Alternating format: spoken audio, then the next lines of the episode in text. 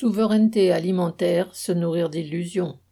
Le nombre et la vivacité des gardes du corps entourant Macron au salon de l'agriculture augmentent en proportion des difficultés des petits agriculteurs.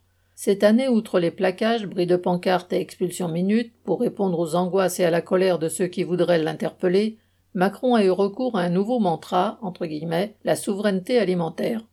Le président avait déjà évoqué cette pensée très à la mode lors de ses vœux. Elle se résume dans les questions suivantes. Pourquoi exporter du blé et importer des légumes alors qu'on pourrait tout produire en France? Pourquoi aller chercher à des centaines ou des milliers de kilomètres ce qu'on pourrait faire pousser dans la ferme d'à côté?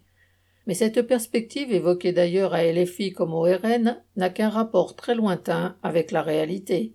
En France, une partie croissante des terres agricoles est détenue par des entreprises capitalistes dont les actionnaires, connus ou inconnus, n'ont jamais vu une vache ou un tracteur et ne se préoccupent que de rentabilité immédiate. Elles choisissent leur culture en fonction des cours mondiaux et absolument pas des besoins alimentaires. La population qui entoure leurs exploitations ne les intéresse que comme réserve de main-d'œuvre, et encore. Elles lui fournissent, pour seule prime, des pesticides, des vapeurs d'engrais, des routes défoncées par les engins agricoles, des terres sans clôture ni bosquets, des circuits d'arrosage automatiques et des cours d'eau asséchés.